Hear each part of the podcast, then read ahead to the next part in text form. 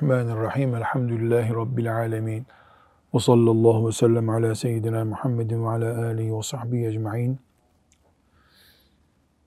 Riyazu Salihin'in bu bölümünde Müslümanın dini için, Allah'ın kitabı için hiddetlenmesi, dinine sahip çıkması gibi bir başlık var din için öfkelenmek diye tercüme etmiş hocalarımız bu başlığı. Din için öfkelenmek. Bu ne demektir? Hepimiz bunu anlıyoruz. Yani ortada Allah'ın haram ettiği bir iş yapıyor. Mesela alkol tüketiliyor. Mesela kumar. Bunu Müslüman hem gözüyle görüyor hem de e, gençler yapıyor işte. Bu Müslümana yakışmıyor.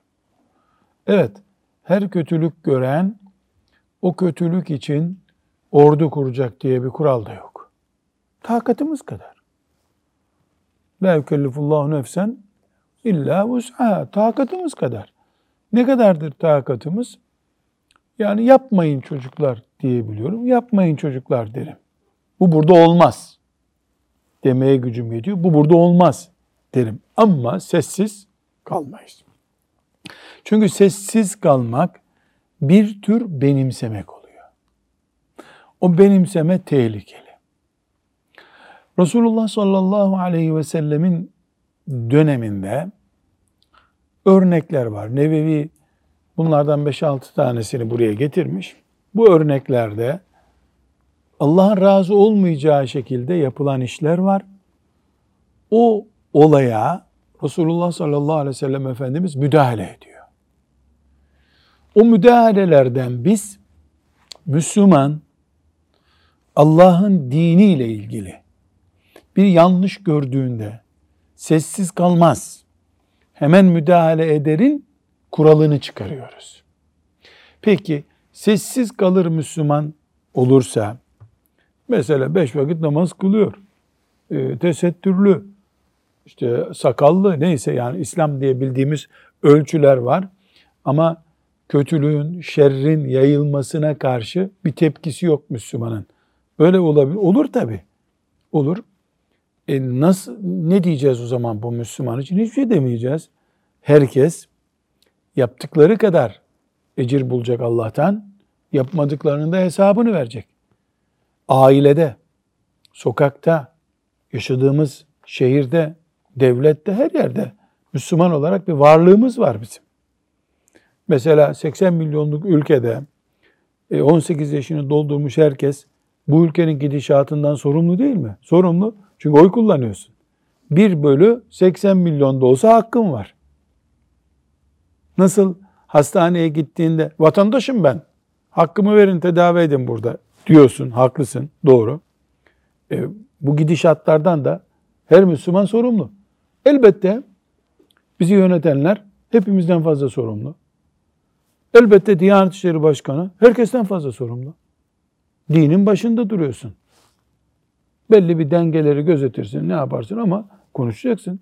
Elbette şehrimizin müftüsü gençlerin yanlış işlerinden sorumlu. Benden daha fazla sorumlu. Elbette cami imamı ondan biraz daha düşük sorumlu. E Hasan Hoca bembeyaz sakallı, ailenin hocası. Tokat'a gittiğinde herkes Hasan Hoca efendi geldi diyorlar.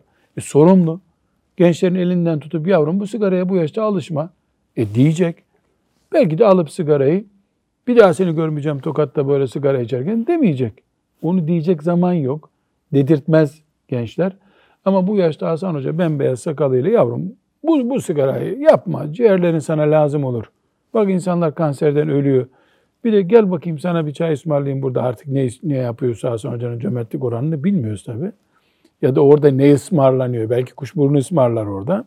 Her neyse e, yani bunu da yapmadığı zaman o gençler kıyamet günü e, Hasan Hoca'nın elinden tutacaklar. Buraya gel bakalım diyecekler. Sen bizi uyarabilirdin. Allahu Teala da soracak zaten. Yani Allah'ın dini için öfkelenmek deyince bunu kastediyoruz. Çılgınlaşıp böyle bağırıp çağırmak değil bu öfkelenme. Çünkü onun kimseye bir faydası yok, dine bir faydası yok kendi kendine keskin sirke küpünü delermiş. Böyle bir söz var mı atalardan? Ha, küpü yani sen kendi küpünü delsen ne olacak? Öyle değil. Mühim olan Allah'ın dinine karşı yapılan saygısızlığın en azından e, tıkını düşürmek. Yani hiç olmasın bari e, meydanda içmeyin bu melaneti. Gidin evinizde ne yapacaksanız yapın. Görmesin gençler sizi en azından alkol kullanana bunu söyleriz hiç olmasın. Ama dini için öfkelenmesi bir insanın bir şeylerin işareti. Neyin işareti? Ne kadar din hassasiyeti var onun işareti. Ne kadar dini kendisi kabul ediyor. Kendisini dinin kabul ediyor. Bunun işareti. Yok öyle değil e, desek de melekler böyle görüyorlar. Şimdiki hadis-i şeriflerden bunu okuyacağız. Önce ayetleri Hafız Salih okuyalım. Hac suresinin 30. ayeti var ki yani bu müthiş bir şey söylüyor. Kim Allah'ın emir ve yasaklarına saygı gösterirse bu Rabbinin katında kendisi için daha iyidir. Allah'ın e, hurumatına yani emirlerine, yasaklarına saygı gösteren kazanır. E bu saygı sadece sözle de değil ama içini dolduracağımız bir saygı lazım. Evet. Muhammed suresinin 7. ayetini okuyalım. Eğer siz Allah'ın dinine yardım ederseniz o da size yardım eder, ayaklarınızı kaydırmaz. Evet, Allah da size yardım eder.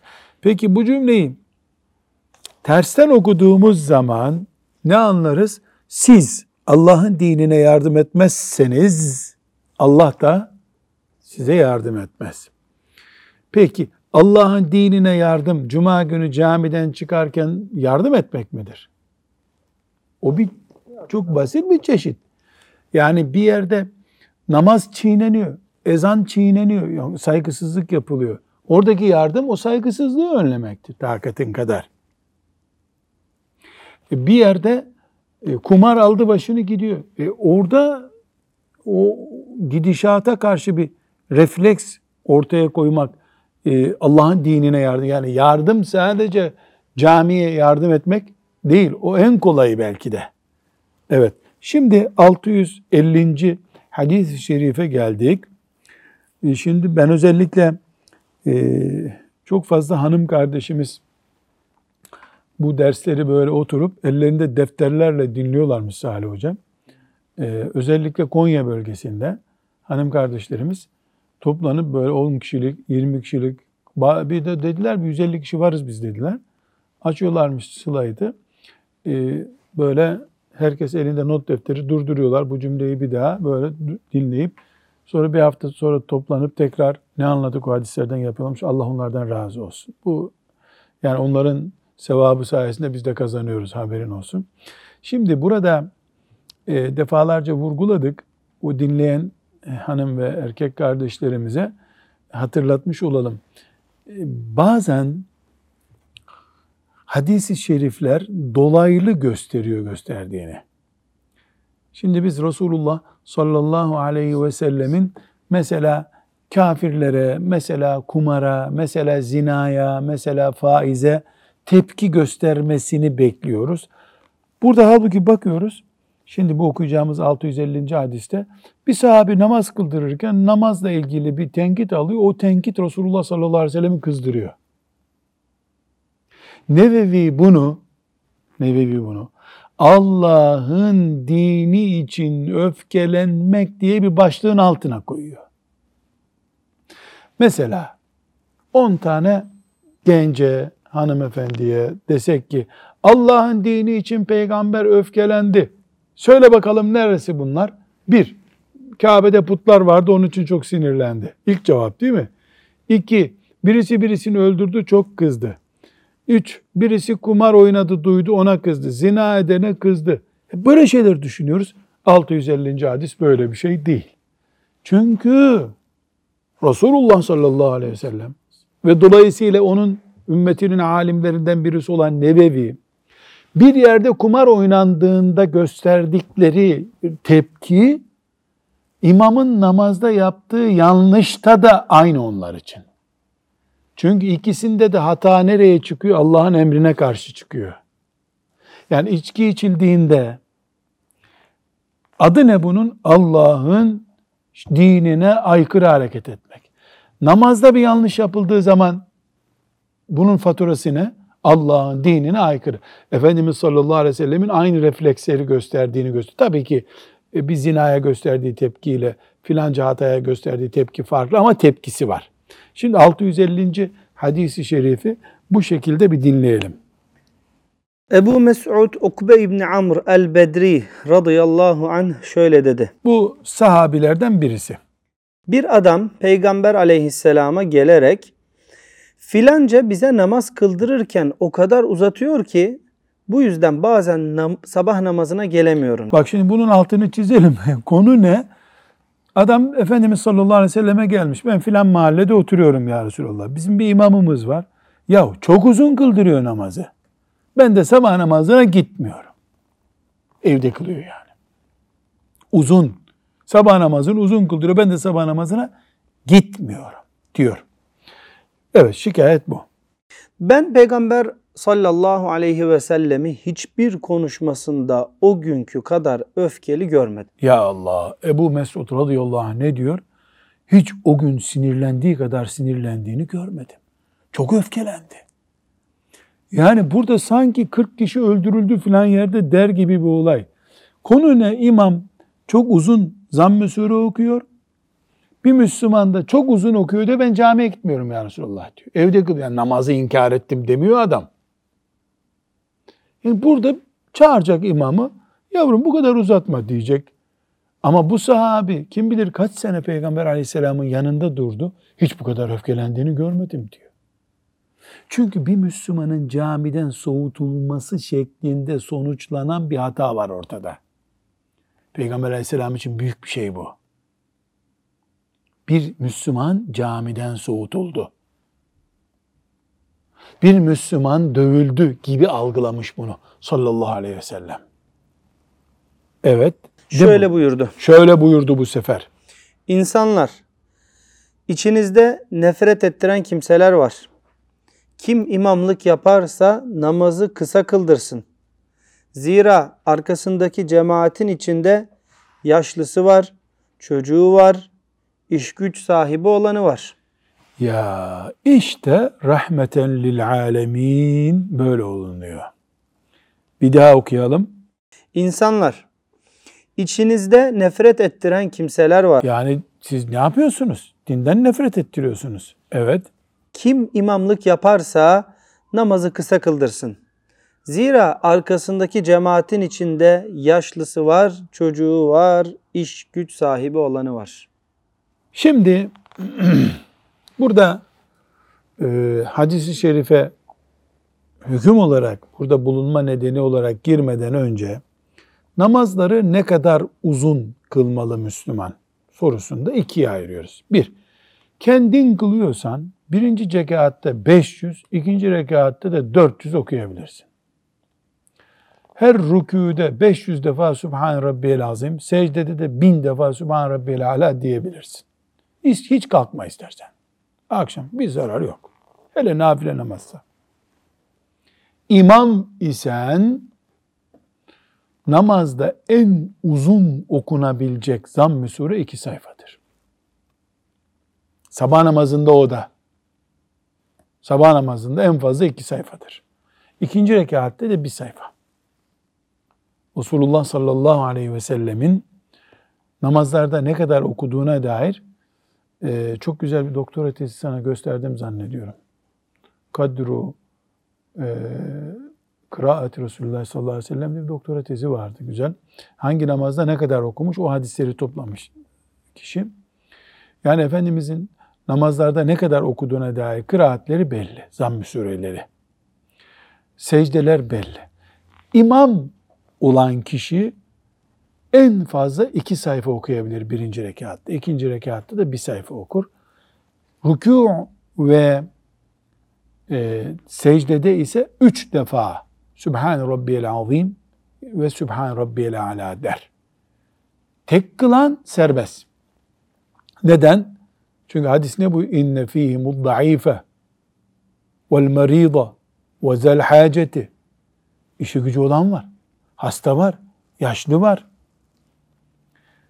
Demek ki camilerde namaz kıldırırken hafızsın, keyfin geldi, böyle duygulandın, oku okuyabildiğin kadar yok. Zira bu Müslümanı namazdan soğutabilir, cemaate gitmekten alıkoyabilir. Bu vebal sana yeter o zaman. Efendimiz sallallahu aleyhi ve sellem ne buyuruyor Ebu Mesud? Bu kadar öfkeli görmedim ben diyor. Sanki bir insan öldürülmüş gibi öfkelenmiş orada buyuruyor. Burada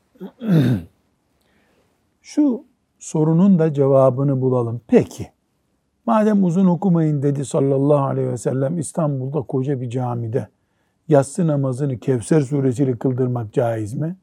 O da yok. Öyle de oynamak yok namazda. Çünkü bir sahife namazda okunduğunda ortalama 4 dakika belki 5 dakika sürer değil mi yaklaşık olarak? Namaz okuyor. seri Biz de namazı aşırı okur gibi okuyor Biraz uzun imamlar. okunuyor hocam evet. İmamların o okuyuşu da yani çok hele kısa okuyacaksa imam ve fazla hafız değilse bakıyorsun böyle Yavaş okuyor. ikindi namazında aşırı okur gibi okuyor. O da yanlış ama. Namazın bir ağırlığı var. Fatiha'yı evde okuduğun gibi okumak lazım. Ama ortalama 3, 3 dakikayı bulur bir sayfa. Zaten normalde bir namaz ağırlığıyla. Şimdi bunu 3 sayfaya çıkardığın zaman hemen hemen 10-12 dakika yapıyor. Bu uzun işte. 10 dakika ayakta durulmuş oluyor. Ama Kevser suresi de 10 saniye yapıyor. Yani hiç namazında bir hakkı var. Hemen bitsin gibi oluyor bu sefer. Hemen bitsinden ziyade yani ondan sonra caminin önünde bir saat oturuyor adam. Yani milletle orada çay içiyor. Hiç vakti olsa onu yapmazdı. Yani vakit sorunu olsa. Yani yormayayım millet. Öyle de değil. O zaman yarın sen namazı da üç rekata düşürürsün. Böyle böyle bir hakkımız yok. Ama mesela yatsı namazının hakkı hemen hemen yarım sayfadır. Birinci rekat. ikinci rekatta daha az tabii. İmam böyle bir hak tecavüzüne karşı dikkatli olması gerekiyor. Ortada bir dinden soğutma riski diye bir risk var çünkü. Maazallah. Peki Nebevi bunu buraya nereden koydu? Dinin hassasiyetlerine karşı Peygamber sallallahu aleyhi ve sellem öfkelendi. Dolayısıyla bir Müslüman olarak camideki bir olumsuzluğa karşı öfkeleneceksin. Vurup dağıtmadan düzeltmeye çalışacaksın. Evdeki bir olumsuzluğa, düğündeki bir olumsuzluğa, trafikteki bir olumsuzluğa. Trafik de hayatın içinde bir şey. Dolayısıyla trafikte yanlış park eden çocuğunu çağırıp oğlum bu araba buraya park edilmez. Git beş sokak öteye bırak ama böyle yanlış yere park etme demek lazım. Evet. Bir sonraki hadisi şerife geçelim. Ayşe radıyallahu anha şöyle dedi. Evimin sofasını üzerinde resimler bulunan bir perde ile ayırdığım gün Resulullah sallallahu aleyhi ve sellem bir seferden dönmüştü. Resimli örtüyü görünce yüzü renkten renge girdi ve onu çekip kopardı. Sonra da bana şunları söyledi. Ayşe, kıyamette insanların en şiddetli azap görenleri yaptıklarını Allah'ın yarattığına benzetenlerdir. Resim yapanlar yani. Hadis-i şerif ne?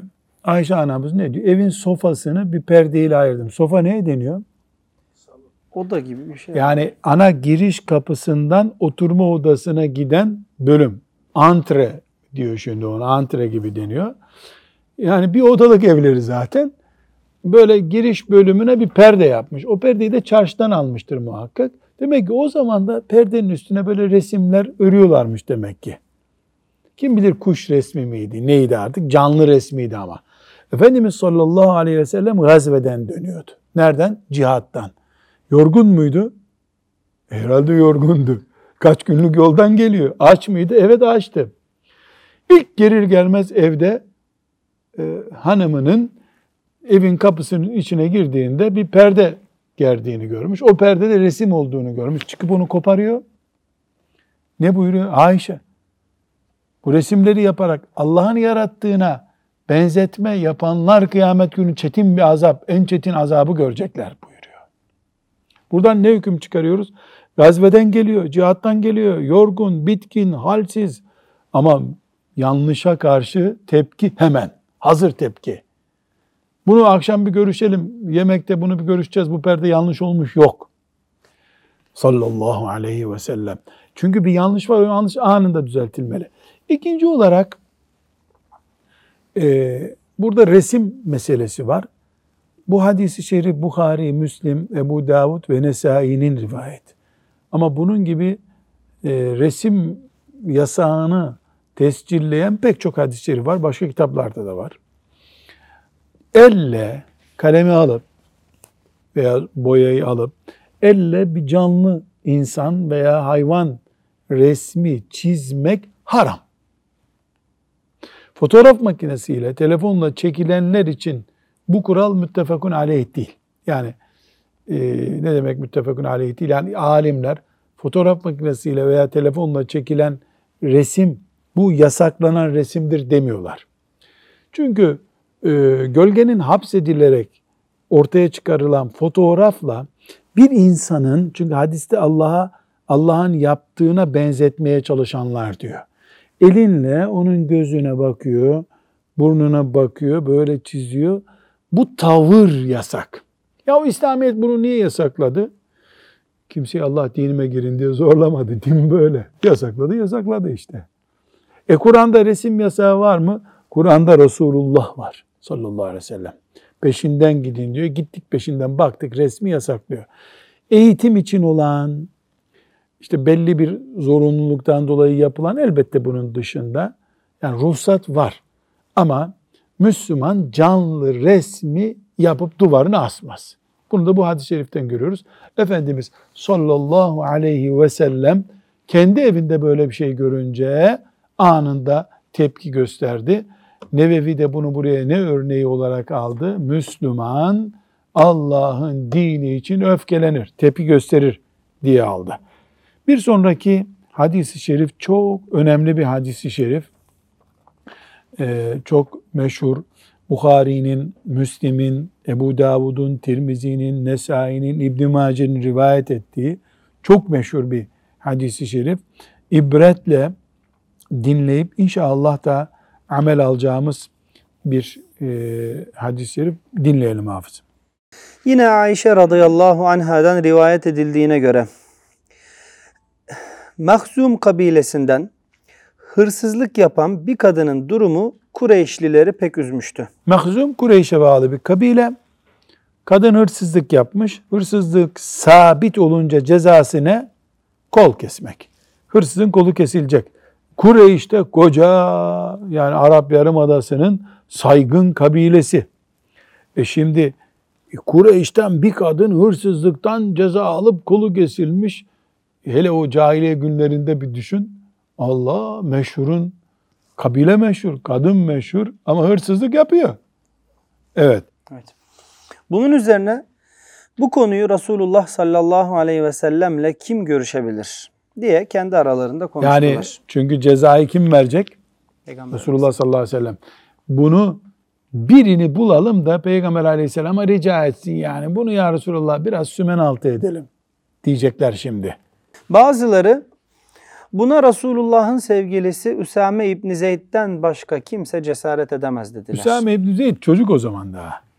Yani çocuğu şimdi kendilerince tabii haşa kandıracaklar. Git Resulullah sallallahu aleyhi ve selleme ya bundan vazgeçelim diyecek, dedirtecekler.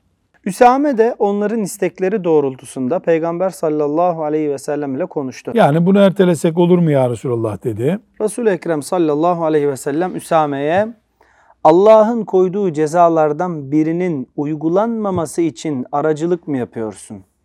Evet Üsame sen ne yapıyorsun?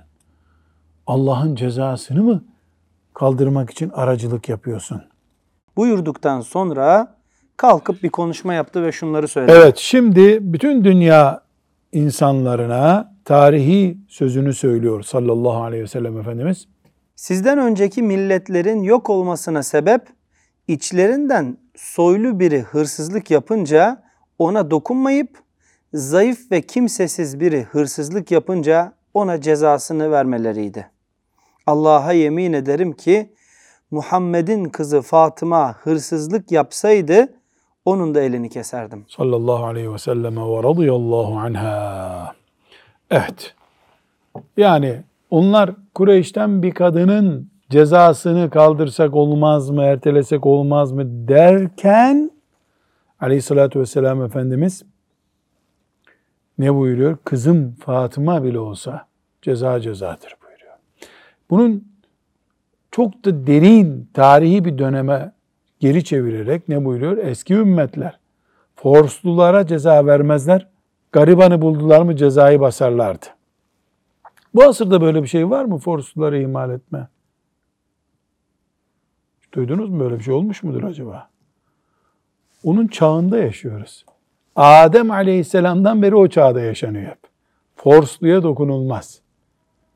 Onunki hep kaza ile olur. Gariban yaptı mı tam vatan haini o. Gariban bir yanlış yapmaya görsün. Lut aleyhisselam zamanında da böyleydi. Avrupa derebeylikleri yıllarında da böyleydi. Her zaman böyledir. İlla men asamahullah tabi yani Allah'ın korudukları hariç. Ama Resulullah sallallahu aleyhi ve sellem bütün çağların geleneklerini ayaklarının altına almış bir peygamberdir. Kızım Fatıma bile olsa cezasını veririm. Eski ümmetlerin düştüğü bu bataklığa bu ümmet düşmemeli diye ikazını yaptı. Burada önemli ayrıntılar var. Birincisi Üsame radıyallahu anh Efendimizin azatlı kölesi Zeyd'in oğlu. Şu 17 yaşında kumandan olan sahabi. Efendimiz onu çok seviyor ve Hafız Salih Zehebi'den bu dersi hazırlarken Üsame'yi tanıtan cümlelerine baktım. Zenci, burnu eğri, işte diyorlar ya tipsiz. Cennet güzeli bir tipsiz imiş. Böyle yakışıklı, sempatik bir çocuk da değil. Ama babasına vefasından dolayı Efendimiz sallallahu aleyhi ve sellem. Çünkü Zeyd biliyorsun e, gel seni babanın evine götürelim dendiğinde benim babam Muhammed'dir deyip Efendimiz'e vefa göstermişti. O vefanın karşılığı Efendimiz onun çocuğuna bile, bırak onu, onun çocuğuna bile vefa gösteriyor. Çünkü cariye döneminde Zeyd sen köle değilsin, seni babanın evine geri gönderelim diye akrabaları geri götürüyorlar. Ben Muhammed'den ayrılmam diyor. Bu dostluk öyle başlıyor. Hatice annemizden herhalde büyük ihtimalle köle olarak intikal ediyor Efendimiz'e. Zeyd böyle değerli bir sahabe. Oğlu Üsame iyi tarif ederken hibbu, hibbi Resulillah diyorlar alimler. Resulullah sallallahu aleyhi ve sellemin sevgilisinin sevgilisi. Yani baba sevgili, oğlu sevgili. Şimdi kurnazca davranmış onlar.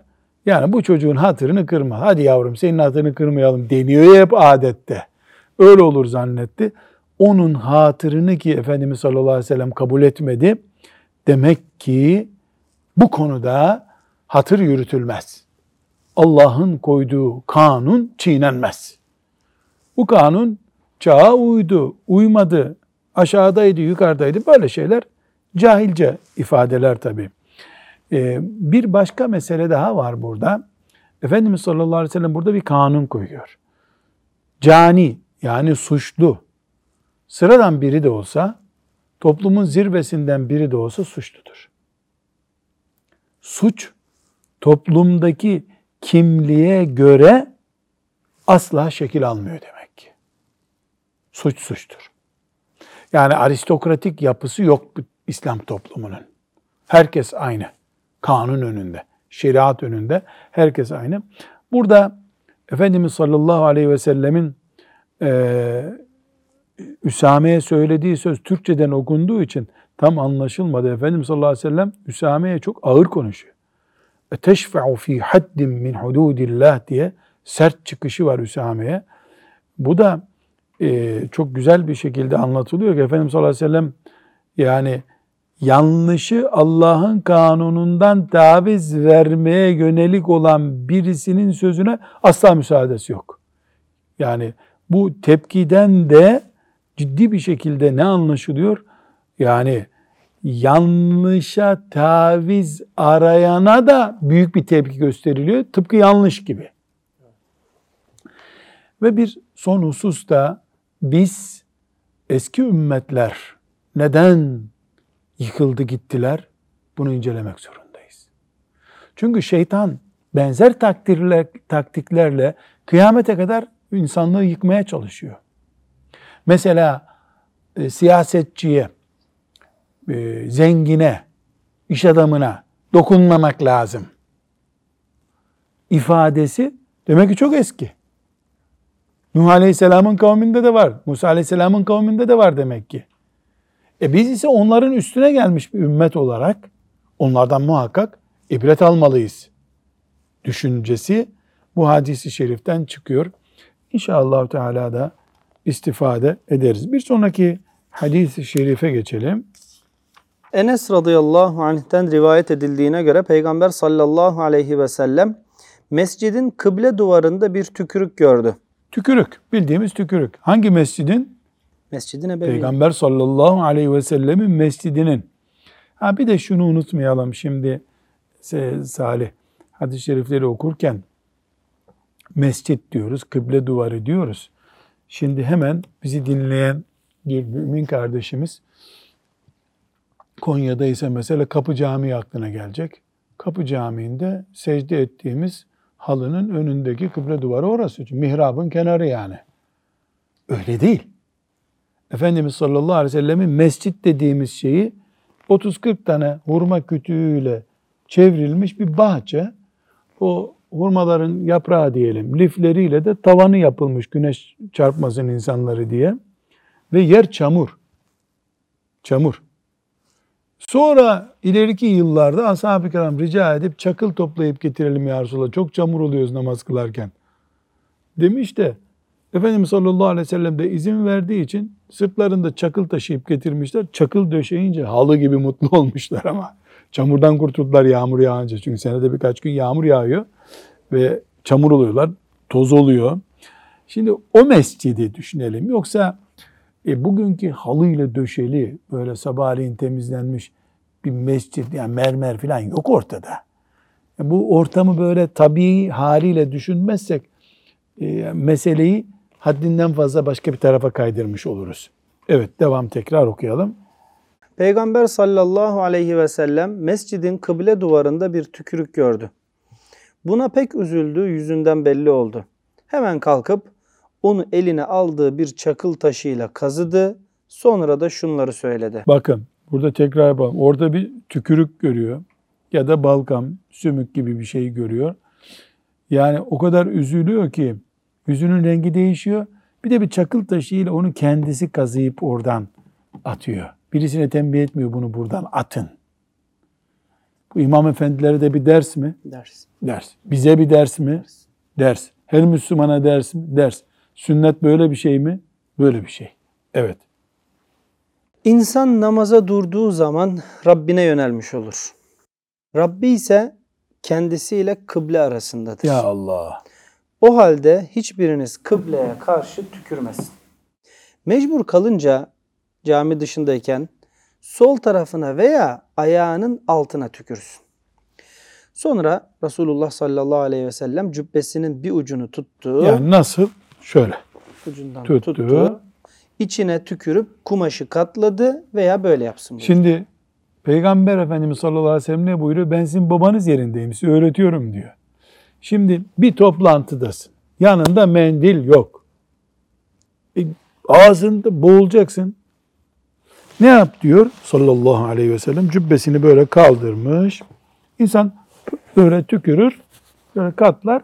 Yani kamuya zarar, arkadaşa, yanındaki insana zarar vermiyorsun. Çünkü bu senin cübben. Gidince yıkayacaksın, düzelteceksin ama yani en kötü ihtimalle böyle yapar insan diye bunu bir de örnek yapıyor. Kaldırıyor cübbesini, tükürüyor. Böyle yapın bari buyuruyor. Burada müthiş bir insan eğitme var. Öğretmen ya. Öğretmen be. İnnemâ bu'istu muallimen. Öğretmen olarak gönderilmiş. Şu eğitime bak. Bir defa yanlışı tespit ediyor. Tam yüzünün rengi kızardığı için bu yanlışa tepkisi olduğu gibi ortaya çıkıyor. Bir. İki. Gel şunu düzelt demeye gerek bırakmadan düzeltme örneği oluyor. Üç. Alternatifli ne yapılacağını gösteriyor. Bunu da Müslümanın çok rahat anlayacağı bir gerekçeye bağlıyor. Sen Rabbinle karşı karşıyasın namaz kılarken. Rabbine bakıyorsun sen adeta. O kıble duvarıyla senin aranda Rabbin var. Sen oraya tükürdüğün zaman namaz ağırlığına bir anlam veremiyorsun. Bilmiyorsun namazın ağırlığını demek ki oluyor. Kaldı ki yani Müslüman yola bile tükürse ayağıyla onu ne yapması lazım? Yapması lazım. Burada mescitlere saygı var doğru. Yani anlatılmak istenen. Ama bu sadece caminin içinde halıya tükürme demek değil. Caminin bahçesine de tükürülmez. Camiye giden yola da tükürülmez. Yola tükürülmez zaten. Şimdi elhamdülillah mendil asrındayız. Gerçi ashab-ı kiram zamanında mendil vardı. Hadiste görüyoruz onu. Mendil vardı. Ama hele şimdi e, peçete türü mendil de var. Ama bu verdiği örnek Efendimiz sallallahu aleyhi ve sellemin çok muhteşem ya. Çok muhteşem. Tam bir baba. Böyle yapın, katlayın, kimseye zarar olmasın buyuruyor sallallahu aleyhi ve sellem Efendimiz. Tabii ki e, bir münkeri yani yanlış bir işi kaldırmanın müthiş bir örneğini gördük burada. Efendimiz sallallahu aleyhi ve sellem'den. Amel etmeyi de Rabbim bize nasip etsin. Ve sallallahu ve sellem ala seyyidina Muhammedin ve ala alihi ve sahbihi ecma'in velhamdülillahi rabbil alemin.